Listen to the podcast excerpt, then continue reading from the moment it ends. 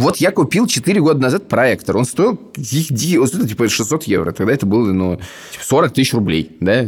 Это дорогая покупка. В принципе, можно купить два раза дешевле телевизор. Да? Не то, чтобы я были на это деньги тогда. Я его купил. Я очень хорошо помню этот момент. Потом... Я думал, какую чушь? Зачем ты покупаешь? Да, а ты так про все говоришь. Какая чушь, потом всем этим пользуешься. Два по цене одного.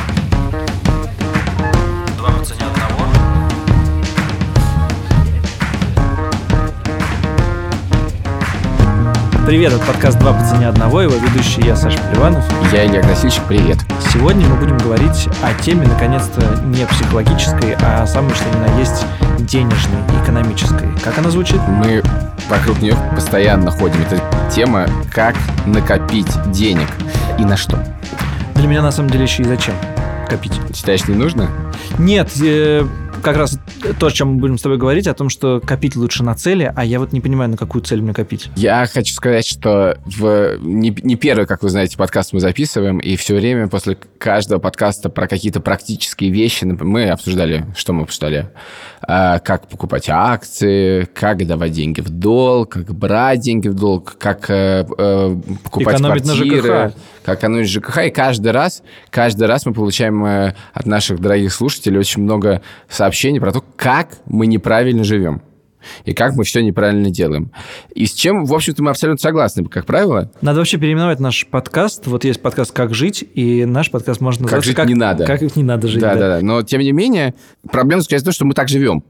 Мы уже так живем, и мы э, понимаем, что вокруг есть огромное количество умных, разумных людей, очень э, огромное количество разумных советов. Только совершенно не- знаете, бывают люди, которые, они как бы совет видят, только его не понимают, как им воспользоваться. Для того, чтобы воспользоваться такими советами, нужно не только их прочитать, но и как-то осознать, прочувствовать, пер- переложить их на свою жизнь. Тем не менее, сегодня мы постараемся, как мы договорились с Сашей, взять некоторое количество вот таких вот советов, а уж, я думаю, мало кто не видел, значит, в интернете вот этих бесконечных материалов, как, нако- как how to save money, как копить на цели. Этого очень много Некоторые, кстати, есть хорошие. не только что есть несколько хороших, они все абсолютно одинаковые, и, в общем-то, обычно они находятся на, на сайтах типа admi.ru, потому что действительно это очень популярная вещь. Мне интересно, сколько людей ими- этими реально воспользовалось. Короче говоря, мы хотим сегодня взять некоторое количество таких советов и попробовать переложить их на свою жизнь. Поехали.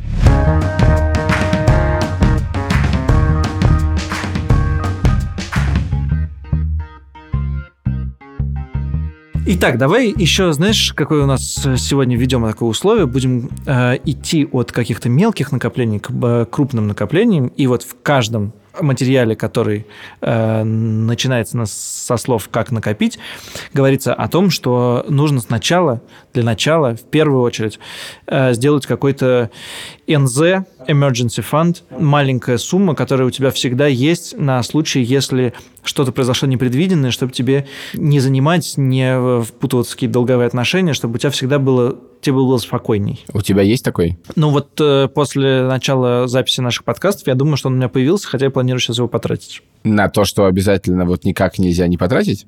Эм, сложный вопрос. Не, нет, это прямой вопрос. Yes or no? Ну, скорее no. То есть это значит, это не emergency fund, дружок.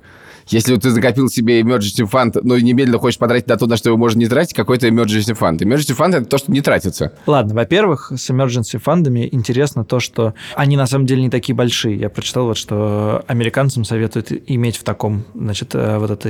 э, Мне действительно НЗ, мне кажется, лучше э, по-русски звучит. Потому что это по-русски, да. Иметь типа 500, от 500 долларов до 1000, Ага. И это совсем небольшая, в принципе, сумма, да, и я думаю, что вообще ее полезно иметь у себя дома в наличными, просто буквально, чтобы лежали вот несколько бумажек, на, на- просто на всякий случай. На всякий на какой? Я не знаю, э, например, я несколько раз сталкивался с вещью, что у меня есть проблема, что надо срочно вызвать, например, сантехника, денег э, на карточках, э, деньги только на карточках, и поэтому это создает какую-то дополнительную фрустрацию. Он пришел, говорит, значит, вот, дайте мне там, я не знаю, сколько, 5 тысяч рублей, вот, а у меня этих денег нет, и приходится придумать какую-то странную схему, значит, э, вот, поэтому мне кажется, что про этот emergency fund классно, чтобы он был именно наличными. Вопросы. Во-первых, мы сейчас рассматриваем человека не, не очень управляющим своими, так сказать, э, желаниями и не очень э, волевого, в смысле внутреннем. Меня, что ли? Тебя. Ага. Так вот, у тебя наличными лежат деньги дома? Нет, вот сейчас я как раз говорю, не лежат. Нет, они, как- предположим, они у тебя лежат. Да. Да, у тебя лежат наличными 500 д- тысяч долларов дома. Как ты их не потратишь на что-то другое? И как ты решишь, что это emergency, а это не emergency? Мне кажется, тут самая проблема... Ну, то есть накопить 500 долларов, в принципе, если у тебя есть Не, нет, зарплата, не как так раз- сложно. как- Вопрос, как их не потратить? Не знаю, хороший вопрос. Я, поскольку никогда с этим... Я сталкивался, что у меня дома лежат деньги, и действительно их тратил на, на, на, на все, на все Особенно попало. наличные, которые легко достать. Да, но, может быть, они должны лежать где-то, где-то не, как бы, некоторым образом спрятаны. Вот я, я хочу сказать, что я несколько раз так делал. С меньшими суммами, слава богу. Я знаю, что человек, который зашивал деньги, кстати. Э, В кожу? э, не в кожу, но в, в одежду, чтобы их сложно было достать. Ага. Короче говоря, я иногда прятал какие-нибудь, не знаю, 500 тысяч рублей где-нибудь, я вот, ну, не знаю, под, под, эм, ой, под этим, под оберткой паспорта, да, э, или где я спрятал, или в книжку. Ох, сколько денег я так потерял, хочу тебе сказать. Зато э, помнишь это сладостное чувство обнаружения Да, нет, я тебе могу сказать, мой главный emergency фанд находится в кармане моих постиранных штанов всегда. Вот там всегда находится emergency. По- Вот там что-то, какие-нибудь э, 500 рублей или 10 евро, очень приятно найти там. Это действительно, но я не воспринимаю это как emergency фанд, я их немедленно трачу. Короче, мне кажется, что э, в этом совете э, этот совет не может идти, а как вы, мне кажется, уже начали догадываться, моя задача в этом подкасте уничтожить все советы, которые, которые будет давать Поливанов. Самая главная проблема – это действительно понять, как с этим, этим орудовать, потому что у человека финансово не, не дисциплинировано, возвращаю это словосочетание, которое ты, кажется, ненавидел еще в начале записи наших подкастов, у него будет проблема с э, emergency фондом перед каждой зарплатой. Да, но э, я все-таки буду настаивать на том, что если ты хочешь что-то накопить, то у тебя должен быть этот фонд, как бы должна быть этот НЗ, который ты не тратишь ровно потому, что если ты влезаешь в другие э, свои как бы накопления, то ты тратишь гораздо больше. Например, если ты все время вынужден будешь снимать с своего счета в банке какие-то какие деньги э, с каким-то там, не знаю, штрафом или там, не знаю, а депозит, с депозита, который у тебя там лежит э, краткосрочно, то лучше все-таки иметь сначала вот эту штуку. Э, я думаю, что на самом деле, когда ты начинаешь всерьез копить, и у тебя есть как бы несколько, э, несколько корзин, то у тебя не возникает проблемы с этим вот emergency фондом, потому что как только у тебя есть как бы несколько мест, э, откуда ты можешь взять деньги, ты понимаешь, что этот вот э, э, на непредвиденные расходы можно как-то быстро использовать. Непредвиденные расходы, это, да, что-то сломалось. Сломался холодильник, и на улице плюс 30, да. Или действительно машина не едет, а она тебе нужна каждый день, или тебе нужно срочно на лечение. Я понимаю эти вещи, мне просто кажется, что главное эти деньги обезопасить, и в этом смысле совет держать их наличными мне ужасно не нравится. Мне кажется, что должен быть некоторый дискомфорт в забирании этих денег. Нужен какой-то ограничитель. Например, эти деньги могут храниться у кого-то другого. Такое предложение. Наличными. Как угодно, он не будет, ты понимаешь, что это он не потратит твои деньги, но для того, чтобы тебе взять, тебе нужно совершить некоторое количество Слушай, действий. мне очень нравится эта идея. Э, хочешь, Хочешь, я хранить- буду их хранить? Только не мне, нет, не, Не, нет, не мне. не, я, нет, ли- я- легко, тебе отдам. Я хочу хранить, чтобы ты хранил у меня. Чтобы я хранил у тебя? Нет, Да. спасибо, дорогой. Тебе, тебе я ни, ни в коем случае не выдам их. ни в коем случае. Хорошо, ладно, с Emergency Fund разобрались, ничего не выйдет. Дальше. Допустим, он у нас есть. Хорошо. Э, Пока что. э, Сегодня он у нас есть, завтра уже нет. Сегодня он у нас есть, и мы решили покопить на что-нибудь еще. Вот тут у меня у самого начинается главная проблема, потому что все пишут о том, что ничего не получится накопить, если у вас нет цели. А если есть цель, то гораздо легче копить. Ага. Моя проблема следующая. Если я поставил себе цель какую-нибудь не очень большую, ну, например, купить PlayStation или купить... э, Это твоя проектор. реальная цель? Ну, я думаю об этом. Ты на НЗ, я подозреваю. Э, Твой. Нет, не окей. Э, В общем, когда эта покупка, ну, там, я не знаю, в пределах, допустим, 50 тысяч рублей, то я могу себе, то мне как бы не нужно особенно на нее копить. Я понимаю, что если, что моя месячная зарплата, я ужмусь в, там, в своей месячной зарплате и сделаю так, что там типа за месяц или за, за месяц, ну максимум там за полтора месяца я, это, я эту покупку сделаю. Мне не нужно на нее как бы целенаправленно копить. Скорее я сделаю так, я отложу эти деньги, э, Вернее так, я сразу с зарплаты куплю, э, куплю эту штуку, потом займу у тебя и отдам тебе долг, ну, в см- в смысле, через, там, через, в течение месяца. То есть мне не нужно какое-то специальное усилие. А если это большая покупка, например, Например? я могу представить, Машина. что это машина, да, Так. или э, отпуск, Так. наверное, э, там какой-то длин- длинный, большой, дорогой отпуск, то мне кажется, что, что вот эти маленькие, на- маленькие накопления по, по мелочи никогда все равно не... Не приведут э, к не- этому. Не, не приведут к этому, к этому большой, большой цели. А, а кроме того, на большую цель сейчас как бы настолько много классных инструментов для этого. То есть, например, в случае с машиной я точно знаю, что я буду покупать в рассрочку или в кредит, и мне гораздо легче так выплатить и получить машину сейчас, и, э, и начать на ней ездить сейчас, и платить за нее там, в течение двух лет просто какую-то фиксированную сумму зарплаты. И это тоже накопление, это накопление наоборот, то есть ты сначала получаешь, а потом отдаешь, но мне это гораздо удобнее. И, я, и, и тут я буду связан разными финансовыми обязательствами с банком, с, с каким-то моим партнером любым, и, так, и это будет вести меня к финансовой дисциплине, а, а наоборот нет. Знаешь, у меня был один п- настоящий случай в жизни, когда я, правда, у меня была цель, и я на нее копил. Это было в девятом классе, и я копил на электрогитару. Я действительно откладывал деньги, все, что у меня было, все карманы расходы, я откладывал на это. И я всегда смотрел на других людей в- в школе и думал, господи, какой они живут бессмысленной жизнью. Ведь у меня есть цель. Ведь я деньги трачу не просто так, не на этот бутерброд в столовой. Это был единственный случай в моей жизни. Дальше я завел, в, к- в- наверное, в Альфа-банке или где-то я завел, значит, цель на В машине. девятом классе? Нет, конечно, не взял. Прошло, называется, прошло 10 лет. Моя цель была машина. Я соз- в, в в продвинутых банках есть удобные вещи по созданию целей. Я создал цель под названием машина, куда надо было откладывать деньги. Знаешь, сколько я накопил? Сколько? Ноль. Просто ноль, потому что... Ты все время дело- оттуда брал. Не, я туда просто ничего не положил никогда. Может, один раз я туда что-то положил. Скажи, а я вот тут тебя перебью. А ты пользовался когда-нибудь автоматическими платежами на какие-то сберегательные счета, когда у тебя зарплата приходит, и сразу у тебя э, там, я не знаю, 5% уходит куда-то на сберегательный Нет, счет? но мне кажется, что это очень хорошая штука. Я пользуюсь одной такой штукой, она гораздо мельче. Это когда я по карте плачу где-то, то э, мой банк округляет это в большую сторону и О, да, это я знаю. Ну, округляет это в большую сторону и кладет оставшееся каждый день мне на сберегательный счет. У меня есть Откуда так- я не могу забрать О, деньги просто вот. простым образом? Я тебе хочу сказать, что у меня на российской карточке есть такая штуковина. Она появилась сама собой. Тоже, значит, на Альфе. Она появилась, она называется «Мой сейф». С каждого покупки, типа что-то 10% или сколько-то, уходит в мой сейф. Я это ненавижу, я не знаю, как это отключить. И единственное, к чему это приводит, это то, что когда я нахожусь в Москве, я раз в пару дней перекидываю все, что пришло. На... То есть это как бы, знаешь, как со спамом бороться. Тебе нужно ежедневное действие какое-то, чтобы вернуть эти деньги себе обратно. Я совершенно не воспринимаю это как накопление. А я э, воспринимаю это накопление, и вот почему. Потому что я не могу все просто так перекинуть с этого счета себе обратно. Я либо перекидываю это без комиссии, но через 5 дней, либо с комиссией, но сразу. И поэтому ты отдал за это уже дикое количество денег, конечно. Я отдал за это довольно много денег. Это правда, в смысле, я часто этим пользуюсь и пере- перекладываю себе на счет. С, с комиссией, комиссия 5 евро. Окей, 350 рублей. 350 Так, рублей, да, больше. нет, ну и, и я потерял... на- Нормальная такая комиссия вообще. потер- Потерял на этом, но это не, не комиссия, это запретительная мера практически. Да, но ты только это запретительная мера получает с твоих денег банк.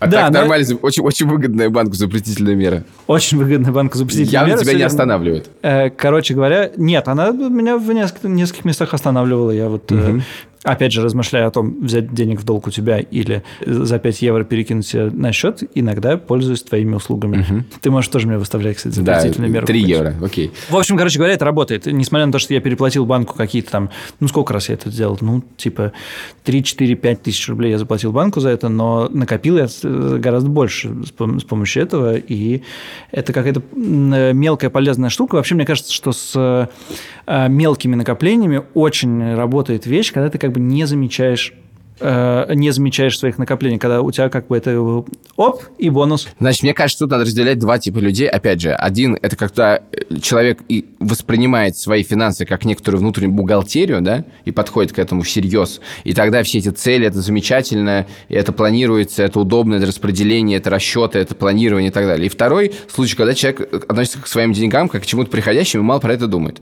И мне кажется, что в этом случае вот эти есть, собственно, базовые эти советы, э, их очень мало, они все абсолютно одинаковые, там 10% от зарплаты классическая вещь. Как э, Моника в сериале «Друзья» осталась без работы, и к ней пришел папа и сказал, ну ты же используешь наше золотое правило, 10% от зарплаты надо откладывать. Она сказала, да, конечно, хотя, конечно, ничего не откладывала. Я тоже, я сейчас начал пользоваться примерно этим правилом, только чуть больше 10% стараюсь откладывать. Не могу подводить итоги этому, э, потому что прошел месяц с момента, как я начал это делать, поэтому я бы хотел бы более, дол... более как бы репрезентативный срок взять. Статистика хорошая, но недостаточная. Стати- Да, вот. Но мне кажется, что для таких людей, как мы с тобой, нужен какое-то очень супер простое правило. И надо начинать с одного простого правила. И это правило, вот по-другому звучащее, на самом деле, про то же самое, что ты должен первый платеж себе. То есть ты воспринимаешь платеж себе, вот эти откладывания денег, как коммуналку. Вот ты обязан это заплатить, у тебя это запланировано. Ты вообще в любом банке можешь запланировать этот перевод на какой-то другой счет. И действительно, задача их не тратить. Проблема всегда заключается в том, что у тебя есть желание их на что-нибудь потратить. Когда у тебя особенно давно не было денег, появляются свободные деньги, страшное желание их потратить. Но тут как бы, извините, ребята, ну тут единственный способ с этим бороться, это как бороться с собой. А ты знаешь, я вот тоже... с- Оно как нач- само не случится. с, с- начала записи наших подкастов э, стал откладывать деньги, и какое-то я понял, что есть какое-то удовольствие, потому что ты смотришь на какую-то цифру, и она растет у тебя на, э, э, на счету, у тебя есть какое-то удовольствие. Начав это делать, ты начинаешь получать от этого удовольствие какое-то. Э, может быть, оно немножко, как сказать, как в нашем, э, в нашем мире испорченном, э, это немножко стыдно, как бы хвалиться тем, что у тебя много денег на счету, но у тебя, во-первых, их немного, а во-вторых, действительно в этом есть Нет, ну какая-то это радость дилетанта, ты знаешь? Да, это, может ты быть, да. начинаешь в чем-то разбираться, тебе хочется про это поговорить, потому что с тобой такого никогда не было. К сожалению, действительно, со стороны это выглядит как то, что ты хвалишься тем, что у тебя есть деньги. Э, Давай про радость дилетанта еще поговорим. Э, Каждая статья, посвященная тому, как э, копить или сохранять деньги, упоминает обязательно, что нужно вести бюджет. Вот вести бюджет – это краеугольный камень. Не, не ведешь бюджета, ничего у тебя не получится. Ты, я знаю, пару месяцев назад начал вести бюджет и э, прожужжал мне все уши о том, как ты записываешь траты. Что-нибудь Да. вышло? Нет. Вот почему. Я скачал приложение. Оно называется You Need a Budget или YNEB. Значит, оно, Так-так. приложение в целом довольно удобное. Бесплатное? Не, не заставляй меня рассказывать историю слишком быстро. Я, в нем задача в чем? Ты создаешь некоторые э, категории и говоришь, что у тебя вот на эту категорию есть такое-то количество денег в этом месяце. И внутри этой категории ты записываешь свои траты. Ну, начнем с того, что хорошо это приложение работает, когда оно привязано к твоему американскому аккаунту, и, в принципе, там категории могут считаться автоматически. То есть у тебя могут, твои траты могут автоматически приходить в это приложение, а ты будешь там рассовывать. Но мы третьем, так сказать, мире, мы не в Америке, и мы- мне поэтому приходилось каждый раз, каждую свою покупку записывать вручную туда. То есть купил спички, ну, ладно, не спички, купил сэндвич, А запиши прям, свой э, сэндвич. Подожди, а когда ты ходил в супермаркет, ты как бы по категориям и тоже это все... Нет, тебе не нужно по категориям каждую еду. Ты еда, вот есть такая категория. Ага, да, но у меня была у тебя категория есть, супермаркет, э, еда вредная, еда полезная. Ну, и- нет, знаешь что, нет, у меня такого, у меня была еда, значит, и вот сколько-то денег. Ну, первое, соответственно, скажем так, это нет в, в долгую, значит, но было несколько локальных успехов. Первый локальный успех заключался в том, что ты осознал, сколько тратишь денег. На что? И что ты выяснил? Было очень неприятно. Ну, в смысле, что я выяснил? Я выяснил, что мы- на еду уходит какое-то абсолютно запредельное количество денег, и при всем оно не, ну, какие-то там, ну, совершенно, оно не- мы это обсуждали в подкасте про еду, и это, это, это- этому слишком много. Ну хорошо, следующий шаг. Э, Следующий шаг, дальше ты... Сократить траты на еду, видимо. Подожди, я тебе сейчас не про шаги. Я сейчас раз, еще раз повторяю, это история не успеха, а не успеха. Следующее, что ты понимаешь, это то, что ты думаешь, что ты сколько-то тратишь, а выясняется, что ты тратишь гораздо больше. А было, что ты тратишь гораздо меньше? Нет, потому что все-таки я... Нет, ну такого, что прям гораздо меньше не было. Про- прости, я тебя перебью. Просто однажды э, либо в студенческое, либо в постстуденческое, наверное, постстуденческое время я тоже себе стал записывать вот это все. И у меня была э, отдельная категория, сколько я трачу на книжки. И выяснилось, что я ничего на них не трачу, хотя я был абсолютно уверен, что это какая-то существенная трата в моей жизни. Да, какой-то разговор про деньги переходит к разговору не, про деньги. Да, ну, значит, ты выясняешь, что ты очень много тратишь на то, что ты не хочешь тратить. Потом ты следующим шагом выясняешь, что ты тратишь еще больше, чем ты думал, что ты тратишь. Огромное количество времени ты тратишь на то, чтобы придумать эти категории правильным образом. Потом ты приходишь к тому, что категории ты придумал не совсем правильным образом. То есть, как бы, а дети, с этим я тоже категория, столкнулся. Ты а ты еда при- это категория или это домашние расходы. А что входит в домашние расходы? А вот няня не отдельно. Ну, короче, а путешествие, это как считать или не считать? Точно, И куда ты это прям- считать? ты прям абсолютно Дальше, по- как бы, ты понимаешь, что, к сожалению, ну, то есть у тебя есть дв- две стратегии. Сейчас, подожди, я тебя перебью. А когда ты уже придумал категории, перепридумывать их обратно уже как бы невозможно. Это жуткий геморрой, жуткий геморрой. Потом ты понимаешь еще более печальную вещь, что ты, конечно, денег тратишь много, но у тебя либо нужно считать каждую копеечку, ну, для меня было действительно некоторым открытием, сколько, в какие суммы выходят такие мелкие ежедневные траты, там, не знаю, сэндвич купил, сигарет, сигарет купил, мелочь какую-то купил, которую ты не считаешь. То есть, на самом деле, самое страшное происходит вот в- не вот этих крупных покупках, их довольно легко отследить, знаешь. Проектор купил, пл- PlayStation купил, ну, сложно не заметить, согласись. А, а вот в этом мелком, это действительно очень много. В этом можно себя немножко ограничивать, ничего страшного не случится. Но в целом ты понимаешь довольно простую вещь. У тебя нет денег, потому что у тебя просто очень много трат, и, к сожалению, ты немного, немногое можешь с этим поделать. Или ты должен радикально ухудшать, не знаю, качество собственной жизни, к чему ты... Дальше вопрос, ты готов к этому, не готов, и что с этим делать? У меня еще, знаешь, что с бюджетом э, такая штука, поскольку у нас совместный э, семейный бюджет, то если я начну записывать, то одновременно я должен сделать так, чтобы моя жена записывала Да. мои траты, а я, если честно, не хочу знать, на что она тратит деньги. Да, Мне, мне это не доставит никак... В смысле, что это какое-то влезание в privacy. Да, но мы даже уже обсуждали это в другом подкасте. На самом деле, действительно, в тот момент, когда ты начинаешь это писать, ты начинаешь, ну, то есть, ссориться. Потому что, в принципе, как водится, как возвращаемся к нашей постоянной мысли, что деньги – это страшно недорефлексированная вещь, и обсуждать их всерьез, ну, то есть, там, как бы, очень, на самом деле, не очень хочется никому. Вот, так вот, значит, вел я эти расходы, вел я эти расходы. Дальше я, собственно, уперся в то, что приложение платное после 31 дней или 45 первых дней стоит оно 8 долларов в месяц. Я решил, что это такое, я не буду. Но дальше обнаружилась очень интересная штука, а именно что на самом деле помогает тебе фиксировать, что ты тратишь, совсем другая вещь. Дело в том, что у меня не приход... э, в Латвии, это как бы наша внутренняя латышская история, банки берут с тебя деньги за смс о тратах, поэтому на них никто не подписывается. Но тут, значит, в- э, банки совершили революционный рывок и стали приходить бесплатные пуш-уведомления о тратах. Просто я выяснил, что довольно много вещей куда-то тратится, типа какие-то ежеднев... ежемесячные подписки какие-то. Ну, вот на этом действительно некоторое количество денег сэкономится. Так или иначе, единственная, мне кажется, штука, опять же, если ты не дисциплинирован, не готов этим заниматься очень много, единственное, чего дают эти приложения, это то, что ты осознаешь, собственно, масштаб бедствия на некоторое время. Это, наверное, помогает, да, заставлять задуматься. Но как ежедневный инструмент очень сложно, реально очень сложно этим пользоваться. Меня еще смущает... А сколько ты на это времени тратил? Много. Ну, я не знаю, много. Ну, то есть, первое время, правда, мне кажется, я проводил в этой штуке по несколько часов в день. Мне вот очень жалко времени, которое, которое используется на это. Давай, э, мы прекрасным образом выяснили, что еще одно general rule не работает. И, э, значит, э, не работает для нас. Э, Это не значит, что он не работает совсем, но я думаю, что мы довольно типичные представители поколения. Давай поговорим о Это еще единственное, что обнадеживает. Возможно, мы не правы. нескольких мелких, э, мелких правилах, которые, которые есть. Во-первых, мне понравилась э, формулировка правила 24 часов. Если ты, э, если ты решил делать спонтанную покупку, то сделай ее через 24 часа после того, как ты это решил. Особенно, э, что касается онлайн, э, онлайн всяких вещей. И мне кажется, в целом это довольно классная вещь, потому что я знаю про себя, что если я решил купить... Ну, естественно, речь не идет о каких-то ме- мелких тратах, а есть, речь идет о средних крупных тратах, там, я не знаю, кроссовках для бега, например, каких-нибудь, или, или что-нибудь еще.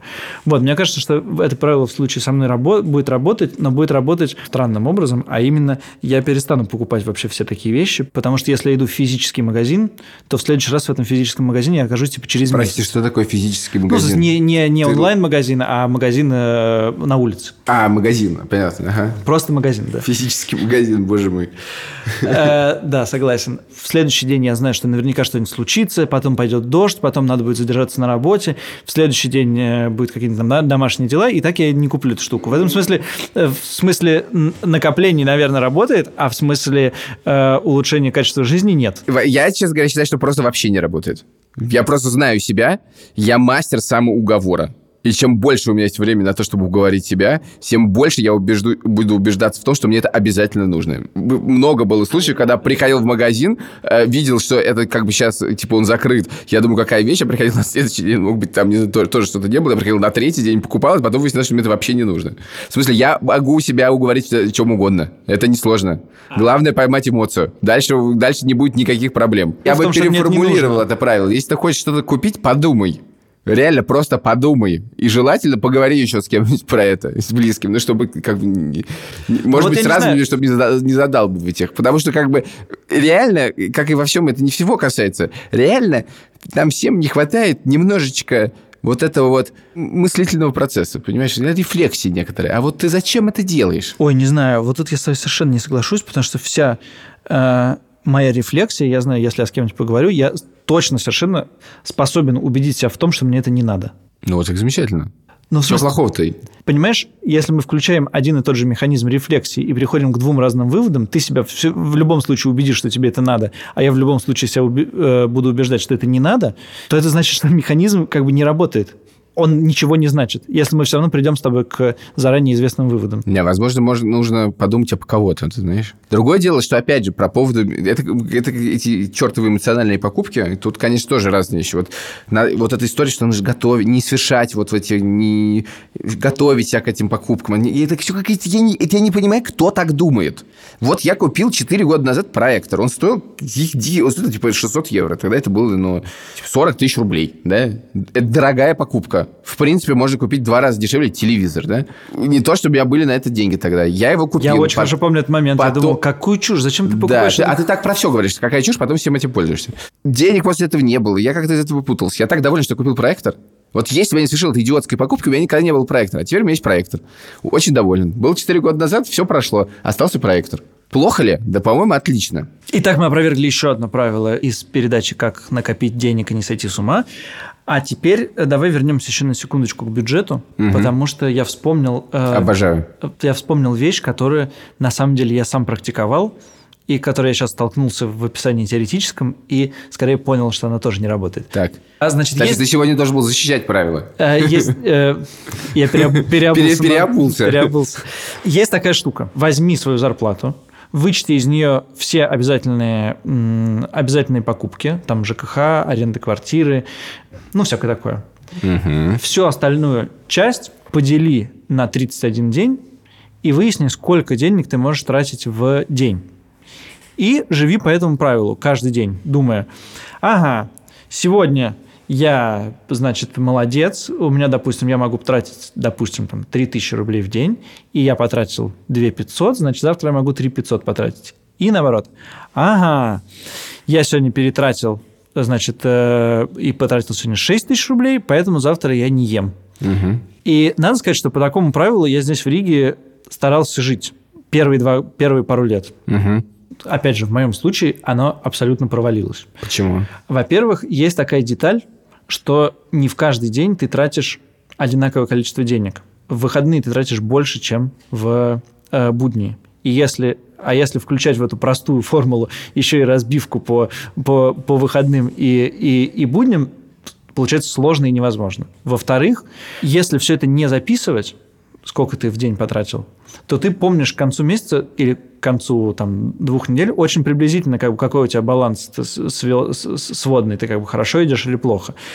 Ну и потом, если э, ты пришел в магазин и купил себе еды на, э, на 15 дней, там, на неделю, допустим, и потом еще купил э, допустим, стиральный порошок, на, на, который тебе пригодится весь месяц, потом ты купил, например, себе утюг в этот же день, потому что у тебя сломался утюг, ты, получается, следующие три дня должен э, ничего не есть или там э, не тратить вообще ничего. Это невозможно. Или, например, часто бывает, что приехали гости, ты вечером пошел выпивать в кафе и сильно выбился за эти лимиты. Но гости приезжают, как правило, летом они приезжают сюда типа каждый день, а а зимой они не приезжают вообще. Поэтому как бы короче, этот баланс не, не, не получается соблюдать. И можно, наверное, держать в голове эту цифру, вот, типа, ой, что-то я сегодня за свой лимит вы- выбрался, но точно его соблюдать это пол, ну, просто невозможно для меня. Хотя, хотя мысль поделить все на, на 30 дней для меня... Она слишком простая, да. Ну, короче, интересная. мне кажется, что наши проблемы находятся в двух плоскостях э, совершенно разных. Одна проблема – это, на самом деле, воля и усидчивость и желание это сделать. И как бы без этого, ну, то есть нельзя все перекладывать на какие-то э, внешние факторы. Короче говоря, ну, чтобы это сделать, нужно постараться. И не, и не, не плюнуть на это через месяц. Это первое. Вторая вещь, честно говоря, я считаю, что это проблема интерфейсов, честно говоря. А я по-другому это формулирую. Подожди, я формулирую мысль про интерфейсы. Интерфейса. Мне, очень, Ну, давай, мне интересно, кажется- мне, ва- мне важно, мне кажется важно, что мы все время говорим, а вот там я попробовал такое приложение, а вот я посчитал, ой, а есть наличность, а, а- а есть карточка, а есть другая карточка. Проблема заключается в том, что не придумано на данный момент реально по-настоящему удобной системе, когда тебе не нужно все это бесконечно сводить друг с другом. То есть, как бы, давайте сравним сервис заказа такси сейчас и того, как его надо было заказывать раньше. Раньше, очевидно, люди меньше пользовались такси, потому что это было неудобно.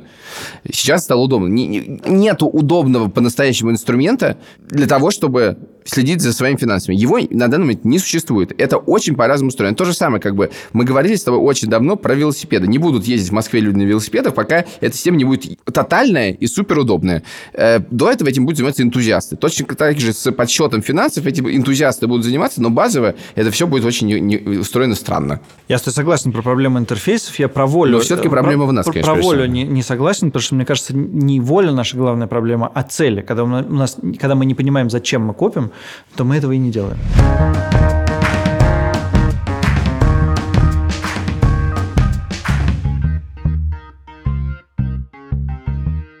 Давай представим с тобой, что мы, значит, накопили на какие-то мелкие, у нас есть emergency fund, у нас есть какие-то целевые штуки, куда мы откладываем деньги, у нас все хорошо. И тут мы решили задуматься о каких-то больших тратах, которые у нас будут через 10-15 лет. Например, образование детей. Или, там, я не знаю, или, опять же, какие-то вещи, может быть, ну, как бы неплохо бы отложить на здоровье. Или на, там, я не знаю, даже на пенсию можно подумать. И вот э, мы понимаем, что нам нужен какой-то супер долгосрочный инструмент или просто долгосрочный инструмент, и чтобы мы об этих э, сбережениях желательно бы подзабыли на некоторое время. Есть довольно много вариантов, что с этим делать. От э, длинного депозита, с которого ты не можешь брать деньги или с которого тебе невыгодно, до просто перевода какой-то существенной части денег в доллары и евро, или с началом выхода на биржу э, тебя не в смысле игрока, не в смысле обогащения, а в смысле какой-то надежной штуки. Вот ты задумываешься о том, чтобы как-то, на, как-то выйти на биржу в какой-то момент? Я тебе могу сказать, у меня по, по, по итогу этих бесконечных наших занудных подкастов возникло несколько... Я, уже у меня есть цель, да. Она не до конца проработана, но я действительно хочу накопить некоторое количество денег, чтобы разделить на некоторые части, что есть какие-то деньги, которые хранятся на карточке, которой ты не пользуешься, чтобы это был некоторый доступный НЗ, ну, на, ну, действительно не тратить его на что-то, попытаться и посмотреть, как это работает. И был на, и какое количество денег, которые действительно были каким-то образом вложены. Э, То есть в у тебя есть цель? у меня Ура! есть цель. Я, э, у меня это интерес... Я это воспринимаю, опять же, как некоторый... Единственный способ, как это у меня может работать, я хочу воспринимать как некоторое приключение и попытка исследовать новый мир. Вот я хочу А, но попробовать... все-таки у тебя это как с биткоинами, то есть. Нет, не как с биткоином. Не в смысле, что это как бы... В смысле, попытка исследовать новый мир. Тебе просто интересно попробовать новое, а не в смысле накоплений. Нет, я хочу, чтобы это... В смысле, это вот цель, чтобы превращалось в накопление, но я понимаю, что я не могу это, эти вы, заниматься, если вы под этим нет никакой интересной истории для меня. Я хочу попробовать... э, я же пробовал год назад для какого-то партнерского материала э, 100 тысяч рублей на, биржу, на бирже э, вложить, и мне понравилось, честно говоря. Я хочу попробовать это сделать, действительно, и чтобы там лежало. И ну, то есть вложить, вложить и забыть, а не за что. Не, вложить и постоянно- забыть, безусловно. Но проверять это раз в месяц. Ну, в смысле, вложить и забыть. Нет, играть на бирже я точно не буду. Это спасибо, нет. Тут есть э, как раз правила, с которыми я не могу поспорить. Э, они такие. Первое – это то, что нельзя держать все в одной валюте, и это правильная мысль. И в одном месте, скорее всего, тоже. И в случае с э, людьми, которые живут в России и пользуются рублем, да, в рублях все равно лучше держать около трети, э, трети сбережения, остальное распределять там между долларами и евро. Это Тут многие, я важный- многие умные люди говорили. Я тут важную поправку унесу, потому что, возможно, ваше доверие к э, Поливанову подорвано первой части подкаста. Сейчас это э, Поливан говорит не про как личный опыт, а как некоторый человек с некоторым экономическим бэкграундом. То есть это изучение со стороны. Да, и для меня я действительно Хотя, казалось бы, зачем хранить деньги в рублях, когда он постоянно падает? Но вообще-то эта ситуация э, временная. До 2008 года рубль э, дико рос, и было очень выгодно держать э, деньги в рублях, особенно на депозите. Погоди, ну она такая временная, 5, ну уже Ну, 10 4, лет, да. 4 года длится Ну, не- временность. Ну, И нет, без- с и без- 2008 года, на самом деле, там уже 10 лет. Ну, такой экономический цикл, они длинные. А зачем тогда сейчас держать деньги в рублях? Ну, потому что ты не знаешь, когда цикл, как, когда цикл закончится. Ну, очевидно, не сейчас. Не знаю, почему нет. Договорятся Трамп с Путиным, отменит санкции, все будет нормально. Да-да, очень реалистичный прогноз. Так, хорошо. Это нормальный прогноз. Ага. Вот, это первое правило. Второе правило, что действительно нельзя выходить на фондовую биржу, если это твои существенные или последние деньги. То есть никогда нельзя на бирже, поскольку это инструменты, где у тебя не гарантирован доход, и в каких-то случаях ты можешь проиграть вообще все, то это должны быть деньги, которые не составляют твоей существенной части от твоих э, сбережений. То есть вот ровно после того, как мы э, положили деньги в э, НЗ. НЗ, в какие-то целевые, целевые штуки, когда у тебя нет проблем с тем, чтобы накопить на отпуск, то ты давай там экспериментируй, покупай свои акции Аэрофлота, а, но, но не раньше. Единственное, что мне все-таки кажется, что акция Аэрофлота это, конечно, здорово, но есть вещи типа всяких пифов, ETF и так далее, которые, в общем-то, являются гораздо более надежными штуками, но все равно очевидно, что не нужно все деньги э, запихивать. Но вообще, на самом деле, правда такое, не нужно все деньги запихивать в одно место. Оно очевидное. Но нет, более генерально это правило звучит так, что чем менее надежная штука, тем как бы меньше процент у тебя там должен лежать. Хорошо, вот скажи мне, с позиции, так сказать, специалиста не по личным финансам, а по чужим финансам. Предположим, у меня есть 5000 евро, которые не влияют на мою повседневную жизнь. Я их вот каким-то образом взял, скопил, заработал. Вот они у меня лежат. Что бы ты с ними сделал?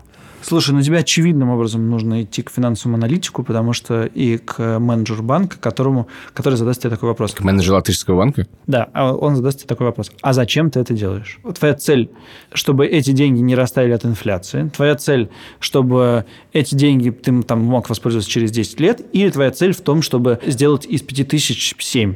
Моя цель в том, что эти 5 тысяч постепенно росли э, и боролись с инфляцией, и чтобы я эту сумму мог постепенно пов- повышать, но и чтобы... Ну, это интересно, я, честно, не понимаю, как про это думать, потому что понятно, что у тебя есть повседневный день, который ты тратишь каждый день, да? Есть НЗ, который ты можешь потратить, но все-таки, на самом деле, мы говорим, что это НЗ, он неприкосновенный, на самом деле мы имеем в виду под НЗ что-то, что ты можешь воспользоваться, не одолжив денег у другого человека на экстренное, а значит, что это довольно доступные деньги. И есть, э, есть деньги, которые у тебя лежат в запасе, но ты можешь к ним прийти, есть деньги, которые вообще неприкосновенны никогда. То есть это реально далекое будущее. Условно, пенсия, да? Дом, образование детей или что-то. Вот, вот это я и воспринимаю это как промежуточный этап. Вот еще не супер далекое, но что-то, что ты можешь э, там в течение, не знаю, пару лет использовать. Да, я думаю, В что большем это- количестве. там для таких целей, мне кажется, что я не, не специалист, в смысле не знаю, как это сейчас, но кажется, очень есть много консервативных э, стратегий сбережения, э, вложения на биржах, в том числе, когда используется большой процент в твое, в твое облигационный, а не акционный, то есть э, вещи практически с гарантированным доходом. И, соответственно, можно вполне эти 5000 потихонечку превращать там э, пусть у тебя там будет э, 3-4%, я думаю, в евро даже будет, может быть, меньше доход, но он будет почти гарантированный, почти стабильный. То есть для твоих целей, чтобы они лежали, ты смог им воспользоваться в любой момент, у тебя вполне подходят какие-то консервативные стратегии. Знаешь, у меня была детская мечта. Не факт, что она исчезла, возможно, она есть и до сих пор. У меня была такая мечта жить на проценты. С чего-нибудь. И Я считал, сколько нужно, это, сколько нужно квартир, сколько считал. нужно квартир в Москве. Давай предположим, что у нас э, ты накопил с помощью вот эти 5 тысяч ты превратил в 7, потом у тебя появилось еще 5, ты их тоже превратил в 7 и так далее, и так далее. И у Ох, тебя какая жизнь. встает вопрос о том, чтобы у тебя уже довольно много денег, и ты хочешь что-нибудь осязаемое купить и, может быть, жить, начать жить на проценты. Например, ты хочешь купить квартиру. И думаю, что сейчас нам поможет э, наш э, партнер, Наш рекламодатель, можно сказать. который занимается апарт-отелями. Это такая новая штука. Сейчас мы с ним поговорим и все про это узнаем. Да, возможно, вы удивитесь том, что мы, люди, которые явно не накопили на апарт-отель, про это спрашиваем, но есть некоторая вероятность, что среди наших слушателей есть более обеспеченные люди.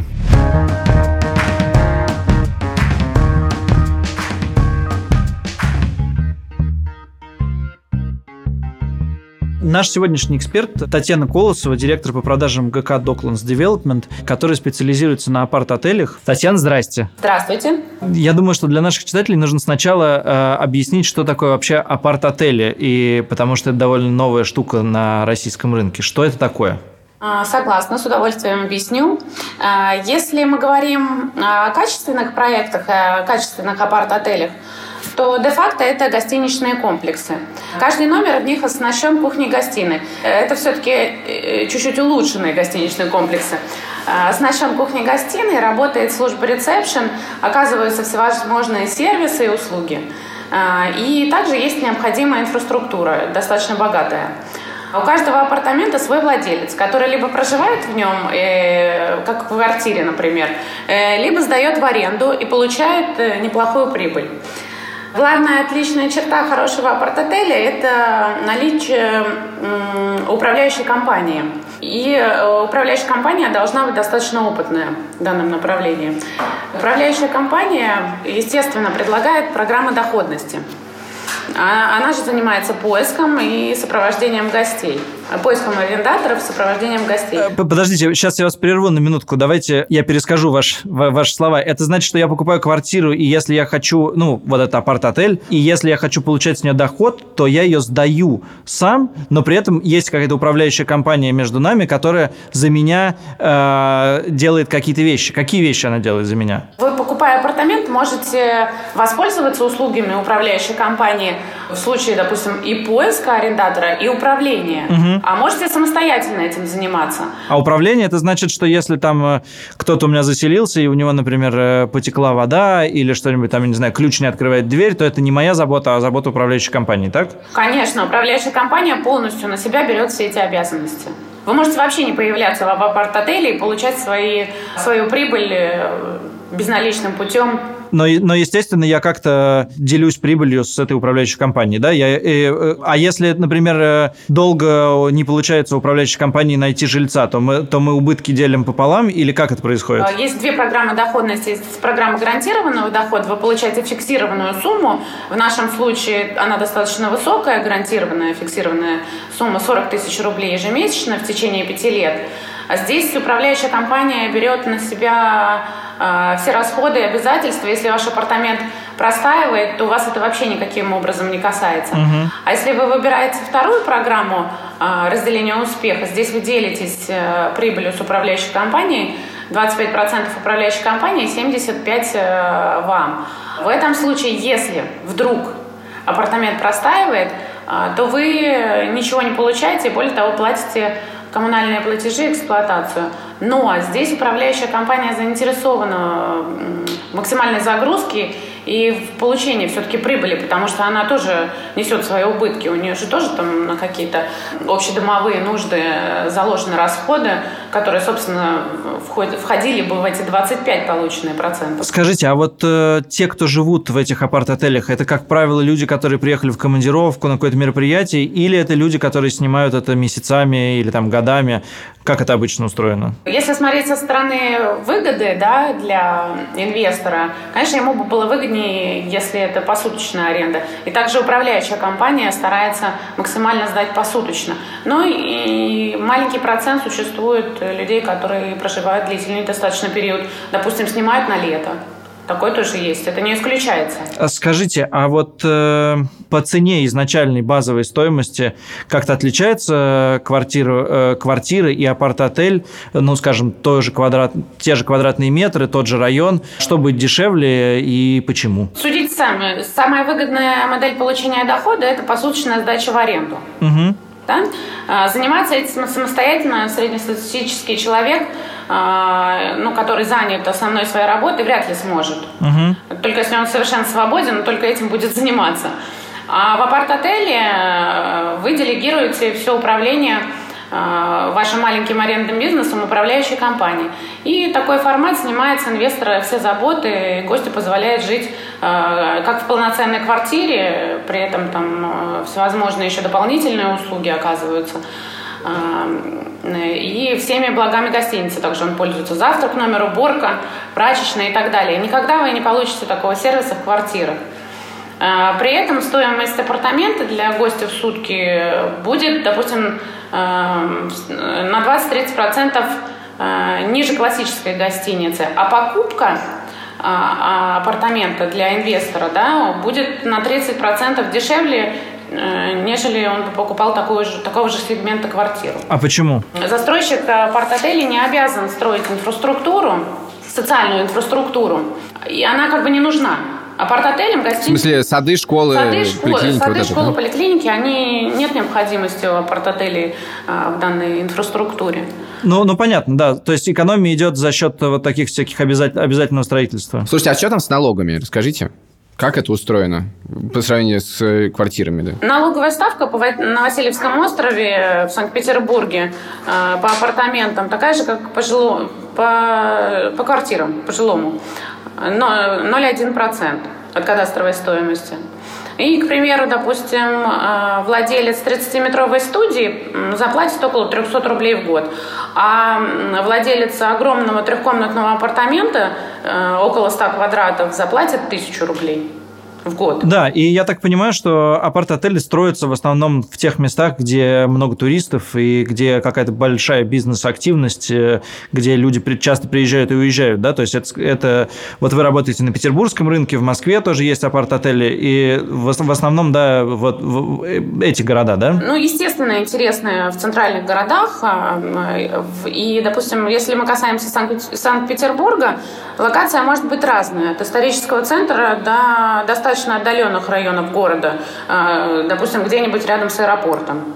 Для инвестиций более выгодными являются апарт-отели, располагающиеся, конечно, э, рядом с уже сложившейся инфраструктурой, где можно легко добраться до каких-то э, Ну, понятно, да. ну, да. то есть, скажем, там, там, где могут быть гостиницы, там могут быть апарт-отели. Странно строить, наверное, такие вещи там, где, куда никто не приезжает. В целом, более чем логично. Да, и, в- ну, как мы ранее уже говорили, апарт-отели с этой точки зрения более интересны для проживания и дешевле. Спасибо большое, вроде все понятно. Кажется, мы поняли. Да. Спасибо, Татьяна, да. С нами была Татьяна Колосова, директор по продажам ГК Docklands Development. Да, но мы предупреждаем, что мы апарт-отель не купим, у нас нет денег.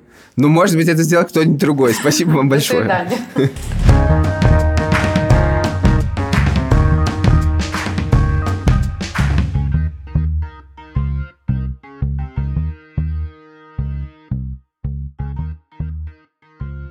Ну что, пока мы не владельцы апарт-отелей. Да, но- это было немножко такое включение с небес, знаешь. Ну, знаешь, зато э, понятно, что к чему стремиться.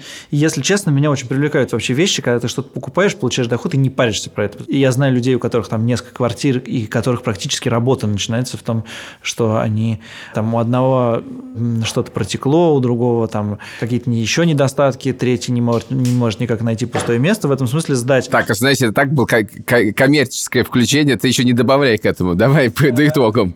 По итогам, кажется, все советы, которые написаны, написаны не для нас. И в этом смысле ты совершенно прав. На самом деле, вот этот твой вывод про то, что недостаточно сервисов, э, несмотря на то, что так много сервисов, и ты как бы в Гугле находится миллион вариантов, как начать копить, видимо, они все для, для нас не работают, и нужно сделать свои какие-то. Там проблема, мне кажется, с базой, потому что она очень разная у всех, и это очень сложно свести воедино.